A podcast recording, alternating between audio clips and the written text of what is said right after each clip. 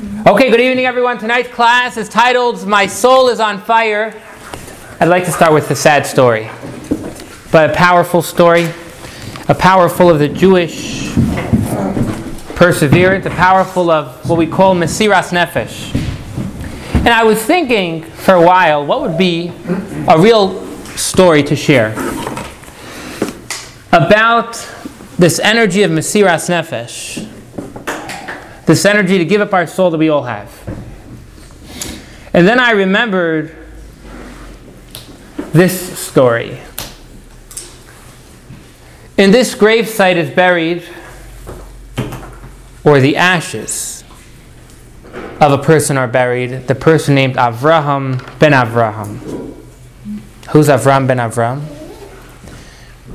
Avram ben Avram is called the Ger Tzedek, the righteous convert of Vilna. Anyone ever heard the story of the Ger Tzedek of Vilna? No. It's quite, quite a story. Allow me to share it.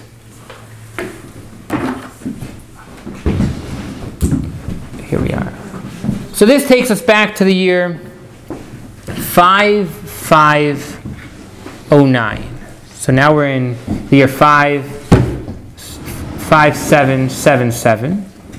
So it's approximately 200 and So 1750. 1750. There you go. In the year 1750, yes. this story takes us back to Count Patucky, Patutsky, and uh, David will correct me for any, for any of the issues pronounced Potocki? Potocki. Potocki? Yeah. Count Potocki, Potocki was one of the richest and most powerful in Poland. Um, I'm just going to kind of skip ahead. They were devout ca- uh, Catholics and devoted supporters of the, of the Jesuit order and all church activities. And they raised their only son, Valentin, in the same spirit. And they wanted him to become a priest. At that time, Poland was in control of the Ukraine and had a sizable Jewish population, which eventually moved, unfortunately, to Russia. When Valentin reached the age of 16, the Count enrolled him in the Catholic Academy in Vilna. Over there, he met another student named Zrodny. Oh, it, did I say right? Zrodny? Zrodny. Zrodny. Excuse my pronunciation. It's okay. Uh, the two, the was a very simple man. So here you have Valentin, who's coming from a rich household. Zrodny is coming from a, a very humble household. Um, they became very good friends. At the same time, one time, the Valentin saw a fight happen, and uh, he went ahead to stop the fight. Afterwards, he went over to the victims and he said, "What happened?" And they replied, "Nothing. They beat. They wanted to beat us up because we are Jews." That was his encounter with the Jews. He heard much about the Jewish people. He um, had also learned about them from the Bible, because, of course, studying for the priesthood meant studying the five books of Moses, uh, the books of the prophets, and holy writings, the so called Old Testament, as the church refers to it. In it, he learned about the origin and history of the Jewish people from the days of the patriarchs to the Babylonian exile. He was a serious, deep thinking student and spent much time reflecting. One of the basic things he was taught was that the Jewish people were forsaken by God because they refused to accept the Christian Messiah and Christian faith. This explanation seemed rather strange to him since the Bible itself declared very clearly what would happen should the Jews stray from the Torah.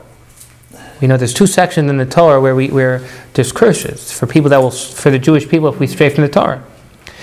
Yet, if they remain loyal to their faith and refuse to accept another faith, um, it should make them all the more beloved to God rather than rejected by God as the church claimed. Besides, he distinctly learned in the Bible that God assured the Jewish people he would never break his covenant with his people, and God is not a man to break his word. If the Bible were true as he was certain it was, and as claimed also by his teachers, then all they taught him about the Jews could not be true. So these questions are, are challenging Valentin, the child of this count, and he shares it with Zrodny, his friend. They have, com- they have a lot of conversations. Finally, they meet a Jew in the park. And the Jewish people knew that you don't talk to strangers. Talking to strangers about religion will never do good. So he goes over to a Jew, and the first thing the Jew says is, "Don't you're not going to convince me to give up my religion." And I'm not even going to attempt you to change yours. So Valentin responds, he says, No, no, no. I'm not here to challenge you. I just want to clear up some questions on my mind. I'm sorry, I, have, I can't help you. And he walks away. They were very, it was a very scary thing for a Jew to have a debate about religion at that time. Anyways, he runs after him, Valentin, and he says, Look, I'm Valentin Potocki, Potut, Potutsky, and I mean no harm. I just have to talk to someone. Well, the Jew sees he's not going to get away, and he says, You know what? Go to the rabbi. Rabbi Menachem Man, a very, a very learned man, um, and discuss it with him. But he warns, don't be very careful. Should anyone know you're going to talk to the rabbi, big trouble for you, big trouble for us. The next evening, Valentin comes to the rabbi's house. Immediately, the rabbi again is not interested in talking to him. Um, however, his persistence and sincerity, the rabbi responded, and slowly um, he asked a few questions. At some point, the rabbi says, We need to end. He came back for four, five, six um, discussions, and finally, he tells the rabbi he wants to become a Jew. The rabbi tells him, not a good idea. First of all, we know non Jews have a good place in this world. If you're worried about the negativity the non Jews have, the bad the non Jews have done, make up for it as a non Jew. No need to. Um, and finally, he says, finally, he finishes off that there's also the danger that you're going to bring on yourself, should anyone find that you've converted, and on all, all the Jewish people. And he responds, Valentin says, I feel it in my soul that I will not rest until I become a Jew and live as a Jew to my last breath. Okay, the rabbi hears this and he tells Valentin, You need to go to Amsterdam and Holland, where Jews lived in greater freedom, and over there, talk to the rabbi and become a, become a Jew. Um, Valentin says, How will I be assured they're going to convert me? He says, Nothing's going to assure you, but I'll write you a letter of recommendation, and if you appear to the rabbi there as you appear to me today, I'm sure he's going to he's going to convert you. The young count kisses the rabbi's hand and leaves. He shares now, and this was a very dangerous part, he shares with his friend, Valentin shares with his friend Radny that he's planning to go and convert. So Radny hears this, and he says, I want to join you. And together they make a plan. How are they going to make this happen? How are they going to run away from their house? Well, um, Valentin begs his parents to go to Paris, Berlin, and Rome to study and to see the world. And they're actually quite happy. They want him to go to Rome, to the Vatican, and uh, meet all the cardinals there, see what's going on. Well, they say, We're scared for you to go on your own. We want to come with you, which is the last thing Valentin wants. But Valentin says he has an idea. Zaradny probably would be willing to come with me, he says, if he'll sponsor him. And he's going to take care of me well. And the parents know Zaradny, they know him to be a serious guy, and that's what happens. They go to Rome, they spend a lot of time in the Vatican talking to people, talking to the cardinals, um, and finally, they're ready to move on. At that point, Zaradny was engaged to a non Jewish girl, and he says, You know what? He says, We're engaged. I have to keep my word to her. I, I can't just run away from her. And he says, I'm going to head back to Vilna, and I'm going to go get married.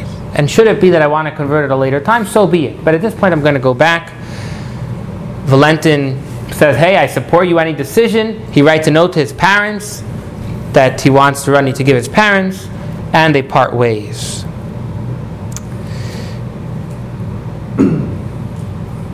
Um, okay, so like like I said, Zaradny returns home. Um, and in the meantime, Valentin arrives in Paris. He, Valentin arrives in Amsterdam. he gives the rabbi his letter.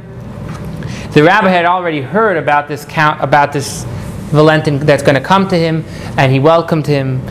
Uh, but he gave him a very hard time, like all rabbis do. And after he finally, after Valentin convinced the rabbi he really wants to convert, the rabbi allowed that to happen. At that point, he changed his name. He wanted to be called Avram, just like the first Jew. And we know a convert is called Ben Avram. So Avram, Ben Avram, nobody knew who he was aside for the rabbi. For everyone else, it was a secret. Well, it's now a while, and Valentin's parents are quite nervous about him. Um, and the last thing on their mind is that their child has now become a Jew.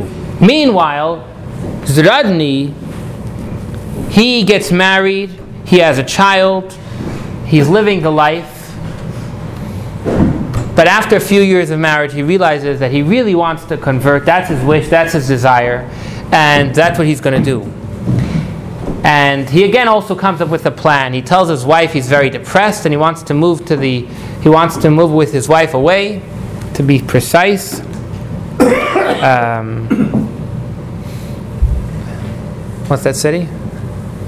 It's good I have my teacher here. Königsberg, Where's that? King City. It's in East Prussia, which is now Kaliningrad. Uh, It was the seat of the uh, Teutonic Knights and of the um, uh, Prussian, uh, Prussian nation, so to speak. So he goes to Königsberg. That was prepared. I said that was prepared. What was? I, I, I prepared you to give an update on the city. You said it so fluently, I was very impressed. Very good job. That's because when it comes to things like that, I have a surfeit of bullshit. So he goes ahead and he moves to the city to the to this other town, and finally at one point he tells his wife, he says, "That's it. I want to go convert. I want to become a Jew." He and he knew again that he's taking a chance. His wife could easily go mad and uh, get him in big trouble. He could get away with it in Königsberg because Königsberg was Lutheran. And, it, and the Catholic Church did not extend its control. Otherwise, he could have been subjected to the Inquisition.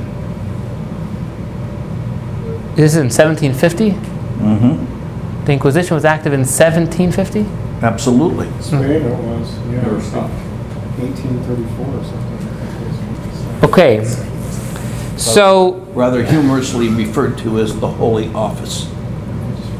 Zaremba now he gives sorry Zarani he now tells his wife the following. He says, "I'm going to be leaving," and she asks permission to think about it overnight before he divorces her, basically to give not just blow it on blow it on to throw it on her.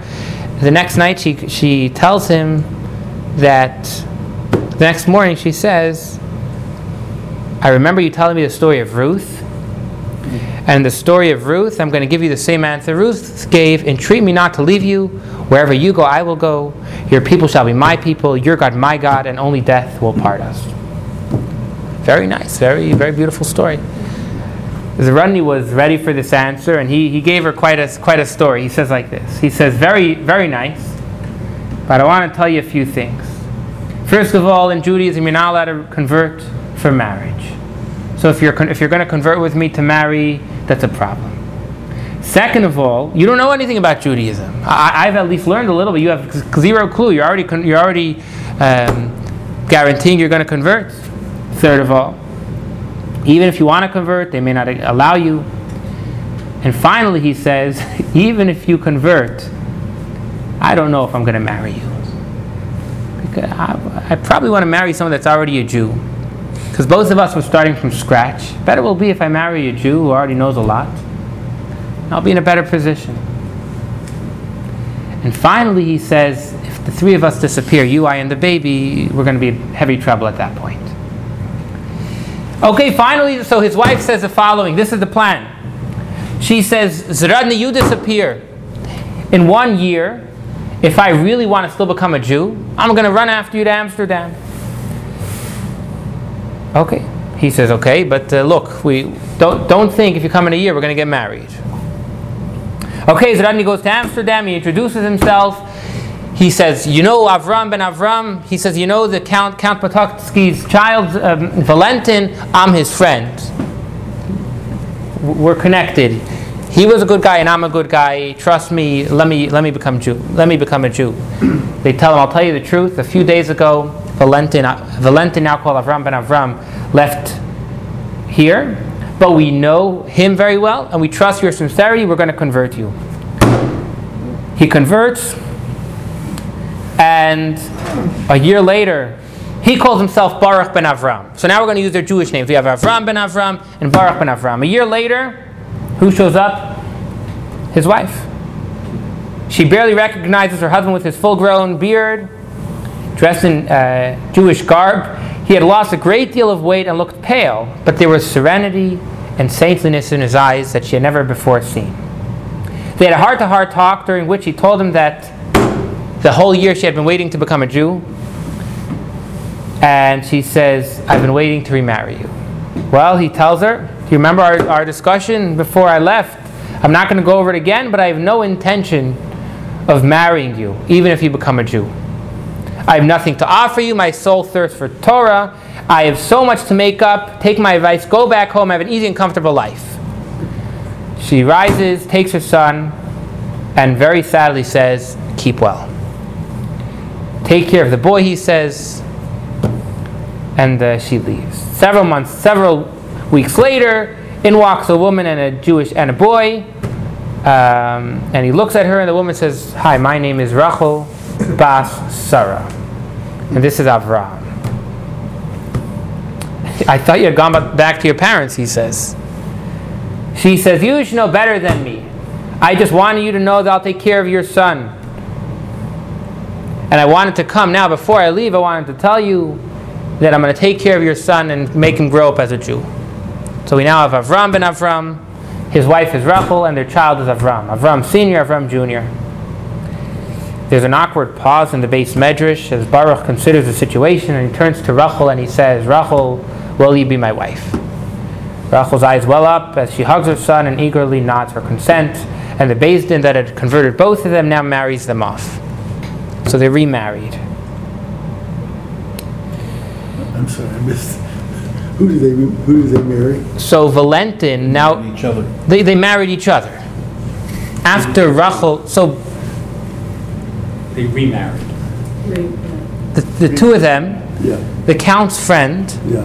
had married a non-Jewish. They were both non-Jewish. Yeah, yeah. He converted, and a year later she converted, and they remarry now as Jews. And there were two Avram ben Oh. Avrams. The original wife. Yes. The son, After he so after she had converted, and he sees that this is real, uh. they, they remarry. Okay. How can the little boy have a name like that? What's the problem? He's named after his father, who's still alive. who's still alive, as far as we know. Ha, I'll ask you a question. When someone converts, are they related halachically to their parents? That's what I'm asking you. The answer is no. Thank you. Now I know. The answer is no. Um, but, anyways, on a side note, um,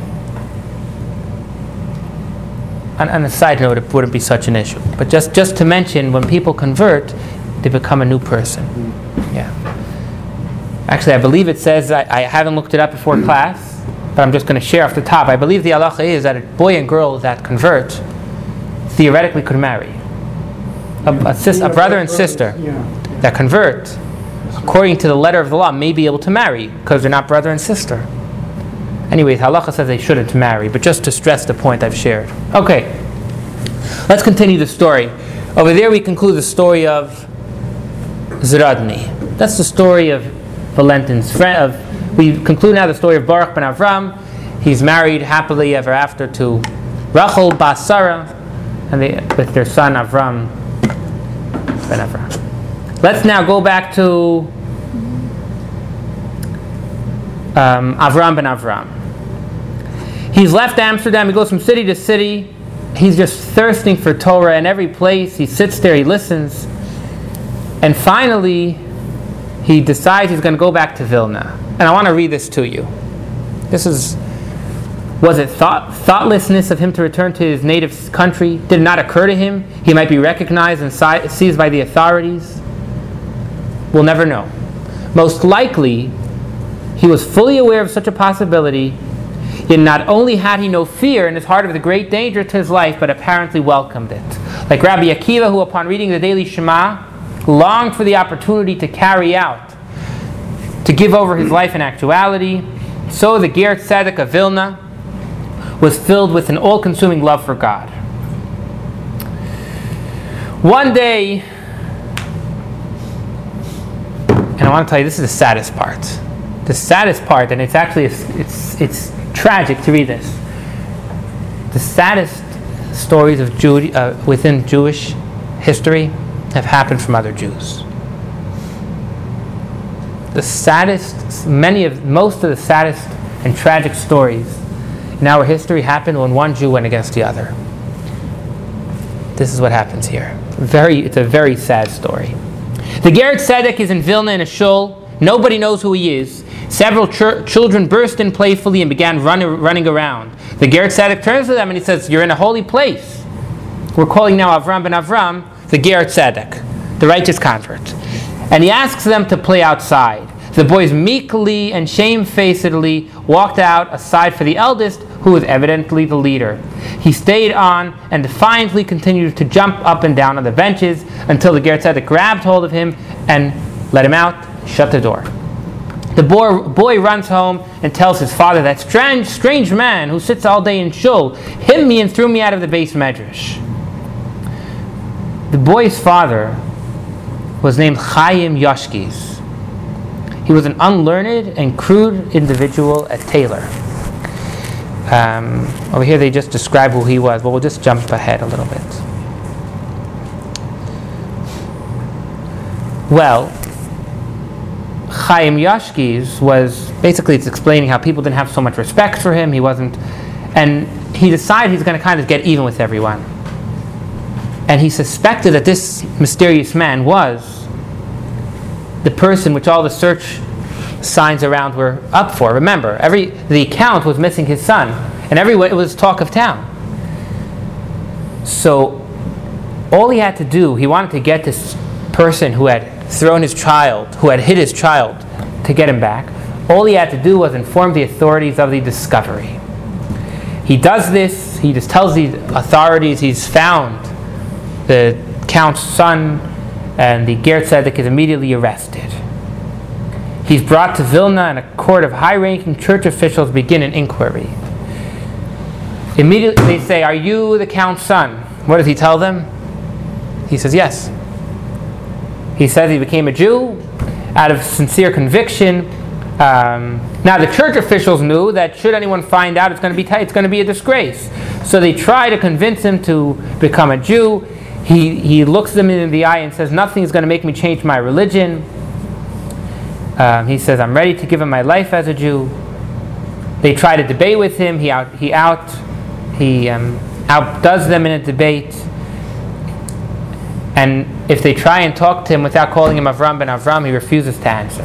He says, My name is Avram ben Avram, I will answer to that name only. Nothing they could do, they start torturing him. He welcomes the pain and torture, he says it's purifying his body and soul. Okay, finally, until that time, the church officials hadn't told the count. Now they go and say, Look, we believe this is your child, and either you, you convince him out of being a Jew or we're going to have to kill him. The parents come, um, they try and convince him out of it, which doesn't happen, and finally, they finally it's time to that the court says we need to kill him, we need to burn him. Um, they do whatever they can. The, the parents now try and get out of it, but the king gets involved at this point, and they, they realize they, they have no option. They must let go, of, release their son back to the church. They let him back. Um, and they set the day of the execution for the second day of Shavuos, 1749. The Jewish people of Vilna, for worrying about the tragic death that's going to murder that's going to happen, so they also were very worried for themselves because they knew, unfortunately, after such happenings, oftentimes the the pogroms would start.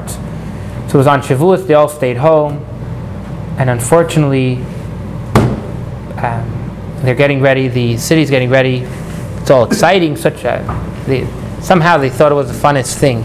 Everyone came to see. Met most of the non-Jewish population in Vilna, peasants, they all, want, they all wanted to come to witness the execution. They were eager to have a part in it, a hand in it, and they all brought wood. Um, well, they're at the, they're about to burn him, and they turn to him asking him to denounce the Jewish religion.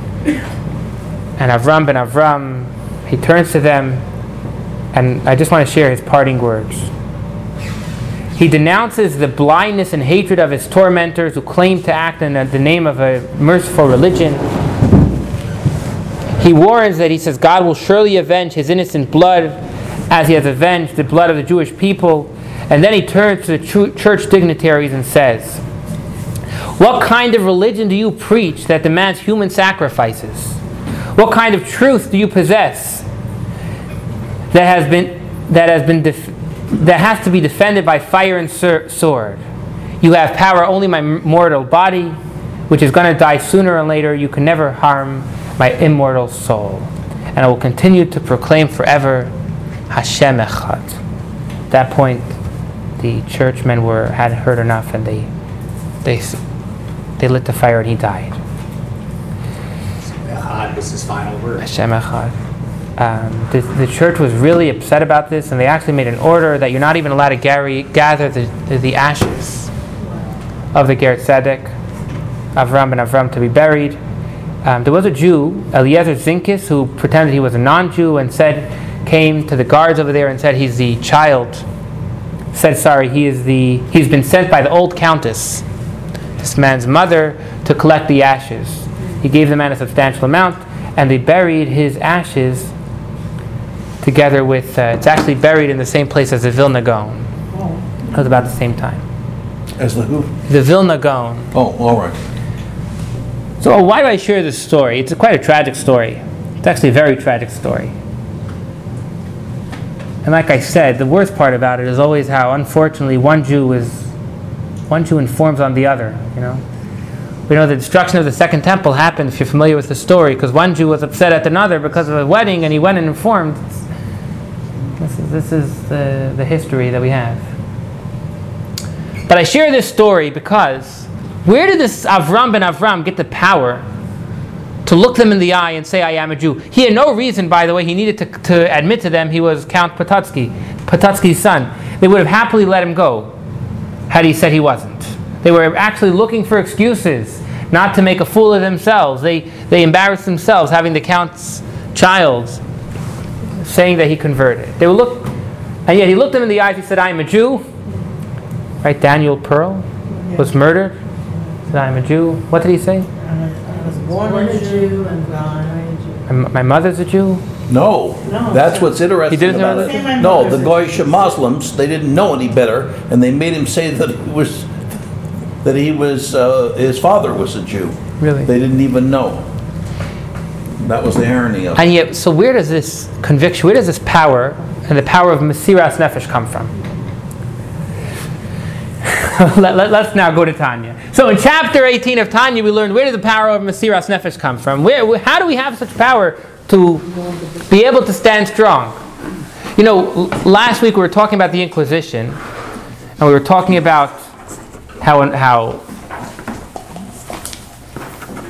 you know, one of the three things you should give up your life for is to not serve, to not bow down to idols. And we were talking about the Inquisition and the challenges, you know, people had. It's either die or serve idols. We understand those that served idols. We understand the Marranos.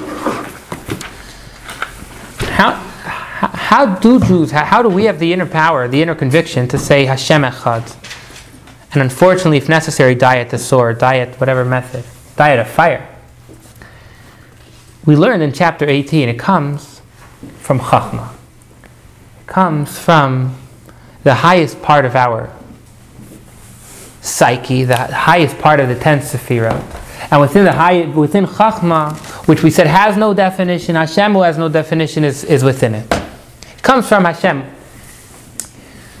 Chapter 19, we're going to, let's talk a little bit more, uh, more about the Pintele Yid. Let's talk about this essence we have and that's why tonight's class was titled My Soul is on Fire.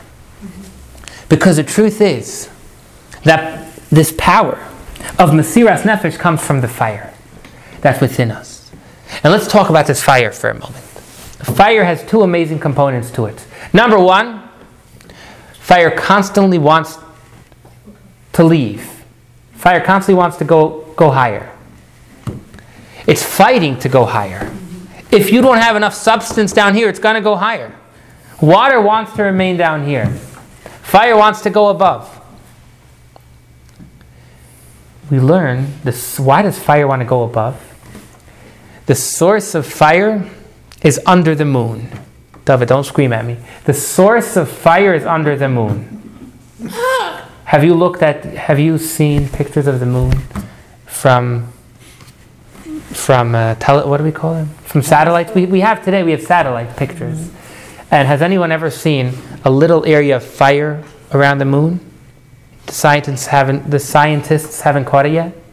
By the way, this is not me saying it's not Rabbi Shneur Zalman of Liadi saying it. The Rambam already tells us that the source of fire is under the moon.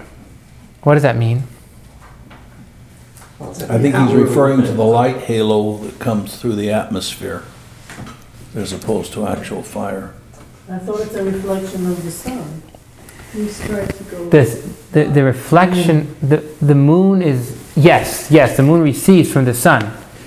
But that would, then the source of fire should be the sun. Right. And yet we learn that the source of fire is under the moon. Let's see it inside, and then we'll, uh, then we'll be able to discuss what it means. Sorry, what were you saying? They were created equally, so. The sun and the moon initially were created equally. That's a good observation, a very good point. That if we look back in history, the sun and the moon were both two powerhouses. Are you familiar with this story? The, Yes. the sun and the moon were both two powerhouses. We and have the, to remember- the moon came complaining to Hashem and said, Hashem, you can't have two kings in one place. Hashem said, No problem. I'll make you the moon. He'll, that, he'll be the sun.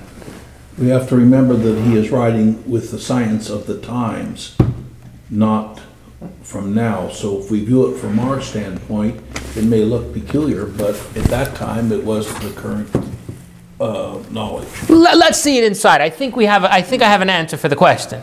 I think I have a, a valid answer. First, let's see it inside. Chapter 19, page 78, chapter 19, to elucidate still further. How can every Jew give up their soul for Hashem? Where does this uh, amazing power come from? It is necessary to clarify the meaning of the verse. An amazing pasuk, an amazing verse. Ner Havaya Nishmas Adam. Moshe Mendel, you with me? Moshe Mendel, you're, you're ready to get on fire? The candle of God is the soul of man. Hashem's candle is our soul. Your soul is on fire. No wonder we're so happy. Uh, uh. What does that mean?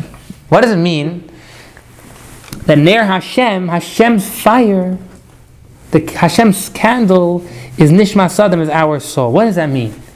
It's poetic, it's beautiful, it sounds amazing, but what does it mean? What it means is that the souls of Jews who are called man are, by way of illustration, like the flame of the candle. Okay? Our soul is like a candle, like the flame of the candle, whose nature it is always to flicker upward. Listen to this.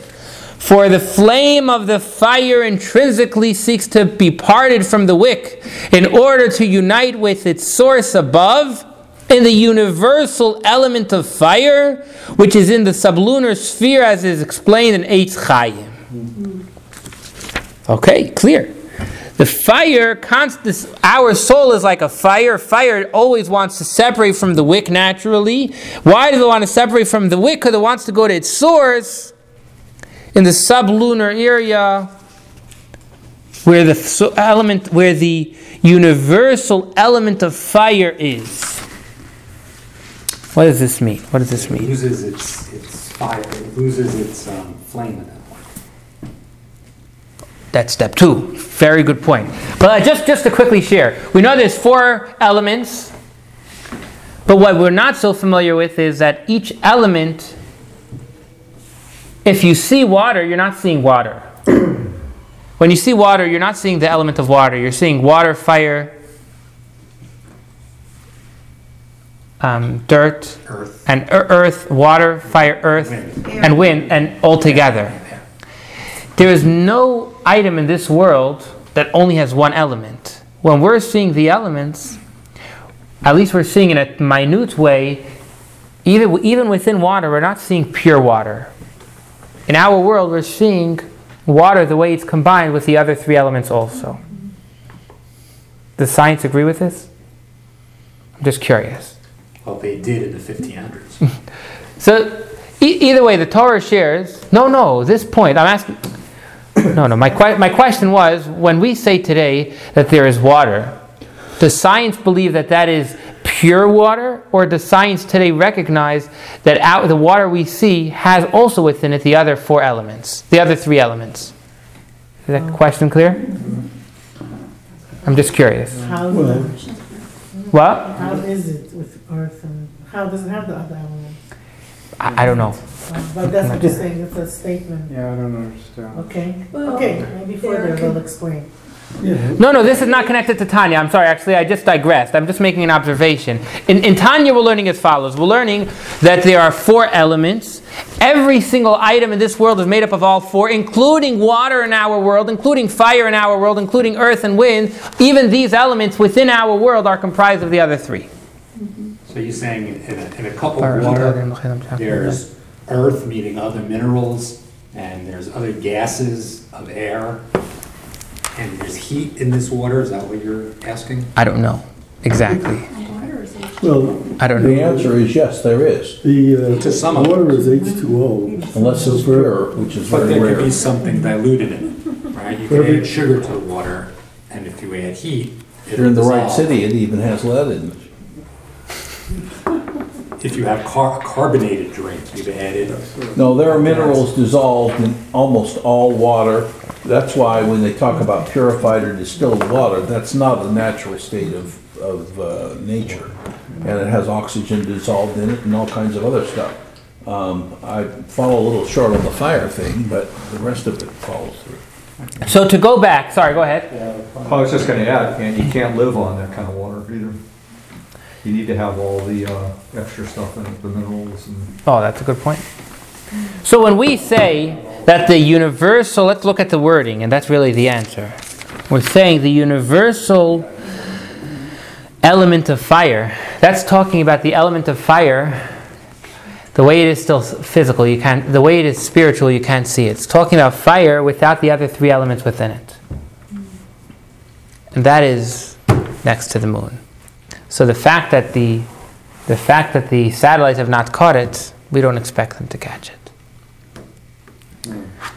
What's the first element of a flame that Yishai has? How are Yishai? Your soul is like a flame. What the first item that means is that our soul is yearning to come back to Hashem. Just like fire wants to leave mm-hmm. its wick no matter what it is, our soul intrinsically wants to leave the body. Our soul would like to leave the body at any cost. That's the first detail. The second detail, let's continue. And although it would thereby be extinguished and emit no light at all below, when the flame is going to go to its source under the moon, it knows that it's not going to be a flame anymore. It's not going to give out any light anymore. It's useless. And even above in its source, its light will be nullified. When this flame goes back to its source, it's a nobody. Right? Remember, we always talk about the sun, and we say if you put a, a, a ray of light in the sun, that ray is nothing. So this flame, not only is it losing its existence down in this world by leaving, but it's also going to be a nobody above. And yet, still, nevertheless, this is what it seeks in accordance with its nature. The soul, the fire, and we're not, we'll leave the soul momentarily. The fire wants to leave this world at any cost. It wants to go back to its source. So, detail number one is fire wants to go back to its source. Detail number two is it wants to go back to its source even though it's losing everything about it. There's going to be nothing to it aside for being in its source. Rebbe, you gotta spend some more time on this, because how is it nothing if in fact it realizes what it's supposed to all along, it's reunification with the Ein Sof? So that's hardly nothing. well, the soul was created with a single purpose of living its life on earth. And making, With all due respect, I would debate that because that soul is What? existed It's from almost nothing. What's time the point? immemorial. Yeah, yeah. As the extension of Hashem. So the fact that it reunifies with Hashem is its purpose. That's a good It's an example. inevitable conclusion, but the purpose is this, is the time they're on earth, and that's why you choose That's a good life. example. Oh, As far as I- Good- No, good as far as I- point, good point. I stand corrected. You know, actually, it's interesting. Morachel gave a fascinating example. Take it, I don't give up easily. No, I, th- I think you're, Okay. I think you're right, it's a valid point. Okay, there was an example given of when you make a cake and you put in different items. So to make that cake, everything has to be united as one.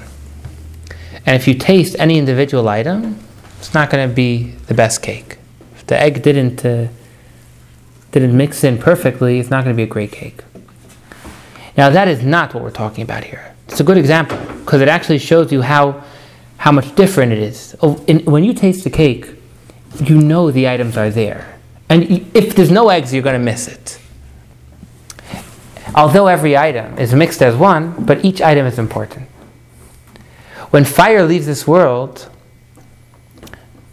if you're going to go back to the source of fire, you're never going to find that little flame that was here. Not only because it's, it's a bigger flame, so to say, but because that flame has no place. It's just a part of something bigger.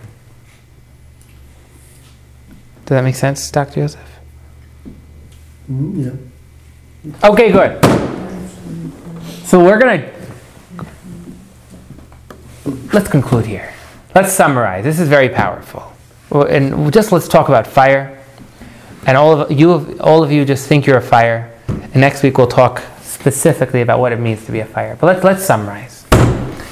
We said there's the power of Ein Sof. There's a power of Mesiras Nefesh. We all have the power to, to really say, I am giving my soul up for Hashem. And we shared a story, powerful story. Unfortunately, we've um, commemorated the yahrzeit, not the yahrzeit, actually the day of, unfortunately, the day that he was murdered of the Ger Tzedek of Vilna. And we shared how that story, where did that energy come from? Where did the energy come from throughout the Inqui- Inquisition, the, the pogroms, crusades? Wh- where did the energy come throughout history? Last chapter we learned it came from Chachma, from the wisdom which Hashem is within. But now we're learning even deeper that our flame, that our soul is a flame. And we've concluded what is the defining factors for our conversation of a flame. The flame wants to leave, it's constantly yearning to leave the wick. And it's yearning to leave the wick, though it's going to become a nothing. Though it's going to disappear from this earth, there'll be no trace of that flame on this earth anymore. And even when it goes to heaven, there's nothing pretty waiting for it. It's going to be, it's also it's going to also lose its entity there. Next week we'll learn how this applies, how we apply this back to our soul. Are there any questions? It loses its entity there as well? Yes. Ooh, So, What, what does that mean? What does that mean? I'll tell you what it means. What was it? I'll tell you what it means. The question was, you know what, let, let me hear if anyone else can share. What does it mean that the flame loses its entity in heaven? Or when it leaves this world? What does that mean? What does it mean to you, Dr. Moshe Mendel? How do you understand it?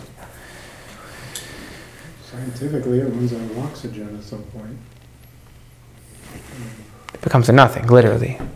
But we're learning here that it doesn't leave only leave this world, but it goes back to its source.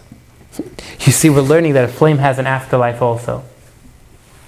A, well, that's what I was gonna ask you. So next week, are we gonna be discussing, um, our view of, of heaven and- and what it is? No, that's not, not in our current conversation. We'll get to it, but not, not in the current conversation.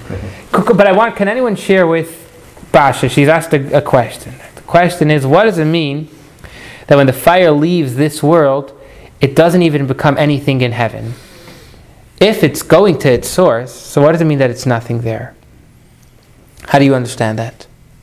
It's no longer experienced down here. It's no longer physical. Yeah, but the, but the, but in heaven it's a something now. It's part of something bigger up there. It's not, it's not separate. Here, down here, it's separate. Mm. So it has no entity in heaven? Has no effect. Well, is that your question? That was your question. How does it not have any entity? Let me just quote the words, actually, and maybe that will actually. Its light would be nullified. Even above in its source, its light would be nullified. Meaning that it's in its source, but it is nothing Because it's in the source. because it's in its source. So it's a whole different type Does that of make sense? existence without. Well, the, you have this massive source of fire, and this little flame is completely nullified within it. It's in Hashem.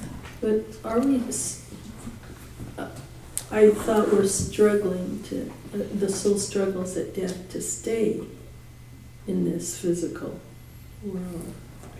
So how does that match the soul going uh, back to Hashem? You're asking if the soul, how could we say, he, we learn here that the soul wants to go back to heaven? And then at the same time, we learn that uh, the soul wants to stay down here. Right. I, I don't know the answer, I just could share an observation. There's the fire also wants to go up, but it stays down here, and it wants to stay down here. It's, it's when it's burning something, it's active here. The soul has a mission here, and just like fire it remains here, so long as it has a mission, the soul wants to stay here to fulfill its mission as long as it can. But at the same time, it still longs for its house, still longs for its source.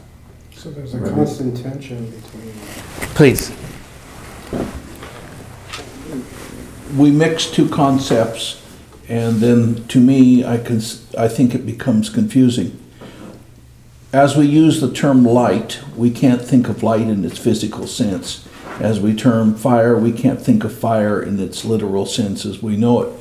We have to think of it in terms of the Ein Sof and the reignite, the re, the recombining of the souls which are present in the, in the spirit of the Ein Sof, and consequently, while we cease to exist as that fire, at the same time, we, re, we are recombined and recreated and will again come at the purpose of the Ein Sof in our godly souls. Our animal souls want to stay here, our godly souls don't and we cannot think of them in the physical terms and try to go back and forth because it becomes a problem and uh, uh, uh, conceptually uh, almost impossible. So the idea of fire is something like the names we use for God, something we can grasp and understanding and explaining it, yet we cannot consider fire in its literal sense. You're saying the soul is not like fire in the literal sense? Is that what you're saying? Yes. Just remind me why not? because uh, our godly souls are the creation and the essence of the Ein Sof. So how can we describe it in physical terms when we can't describe uh, Hashem? Correct, correct. Good observation. We're not saying that the soul is a fire. We're saying the elements of fire, the reason the soul is called fire is because it shares some similarities with fire. And since we have the divine spark and the divine soul, we can't describe it in physical terms, but we have to as people. So Yes. we use physical terms for something which isn't physical. Yeah, well said, well said. I think it's important to, to know that Judaism is against suicide. And, um, um, you know, if you're saying that, that the soul, you know, what it really like wants to do is escape from the body and be united with Hashem, you know, it almost seems like you're, like you're advocating suicide, which Judaism doesn't do at all. Yeah, Is this- I was trying. Is it escape or is it connect? Well, we haven't gone to chapter two No. yet. What? We haven't gone to No, the no, next no, chapter but I yet. mean, but I, I mean, Literally. But it's not our place to make that determination. Being closer to God, not to Don. well, But I I think. It's not for our physical soul to determine what happens to our godly soul in terms of when we, we choose to reignite it. Physically. That's what you're Or we, uh, saying. we I mean, uh, even the combine Garrett, it. the Ger Tzedek, I mean, he, he, he didn't, um, I mean, you know, I mean, he, he did what he did because he was persecuted. But he didn't seek to die just to be reunited for Hashem. I mean, it's, it The, happens. it, no, very, very important point that, uh, very, very good points are being brought up. Absolutely. That we're not at all, God forbid, for one moment advocating suicide, but we are sharing that the godly soul, its desire, is to come close to Hashem. Now, know that someone who commits suicide halachically needs to be buried in a separate place and has no portion in the world to come. And for suicide in the Torah is one of the most tragic things. So a person's godly soul will never allow him to commit suicide. However, Rebbe, is there not a body of knowledge? that Just one second, just one second. Dr. Yosef, did that, did that make sense to you? We are sharing that yes, the soul wants to connect with Hashem. The soul does not want to kill its body. It's connected spiritually. Right. There are stories, for example, where, where people have, out of ecstasy, left their, their soul has left their body. There are such stories. Mm-hmm. That's not called suicide. No, no, no. That's I called, mean, Yeah. it- it- um, Like, like by Aaron, the two sons. right? That's a good There point. that That's a great, at great Yom point. Kippur who was so taken that his soul left him. Right. And that would be a story where the soul has left the body. But, um, but suicide is against the Torah. Is there yeah, not? That's why, that's why I bring it up. And I appreciate you bringing it up. Because it almost sounds as if Okay. Thanks for that clarification. But is there not a body of halachic uh, writings that says somebody who commits suicide is crazy, so therefore we don't we don't regard it the same way? Unfor- unfortunately, just once I've brought it up, I should clarify that unfortunately today, um, yes, we do view most people, and, and unfortunately, the this is a reality. most people who do commit suicide, um, often it's out of depression or it's out of mental health questions, and therefore, um, we actually certainly have a lot of respect for them, and they're able to be buried appropriately, etc. But someone who defiantly, the letter of the law, if someone would say, "I'm completely," if we, if someone was completely sane, you know, etc., and there was no reason they're doing it, and they say, "I'm going to go ahead and um, kill myself," that's completely against the Torah, and it's very severe. Like a suicide What? bomber. Maybe, maybe like a suicide bomber. Yeah. Well, that's also murder. That's on top of everything. You're killing other people. But yeah, Yeah. yeah. You know, the Torah What did said. he say? I didn't hear it. A suicide bomber. Oh, But just to talk about suicide, the Torah says someone who kills himself and killing someone else is basically the equivalent, just to be clear. There's no difference in the Torah between killing someone else and killing yourself. You're called a murderer if you kill yourself. So shouldn't, shouldn't man seek to, I mean, um, you know, unite with the divine, but stay on earth? Do Absolutely. his job on earth? that's the whole point. I think. Absolutely. We, we're going to learn about that's called the rut. We're only learning about one aspect of the soul right now.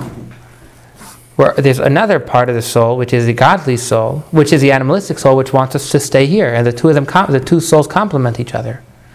The godly soul always wants to serve God. The animalistic soul wants to get involved in physical, and together they complement each other. Someone had a question? Hmm? Well, fantastic questions.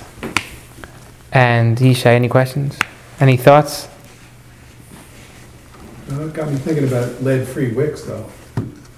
So like researching the, uh, there's all the different Shabbat candles that are available. There's like lead-free, there's like a lot of stuff in candle wax. I guess it's not necessarily the best thing environmentally, so.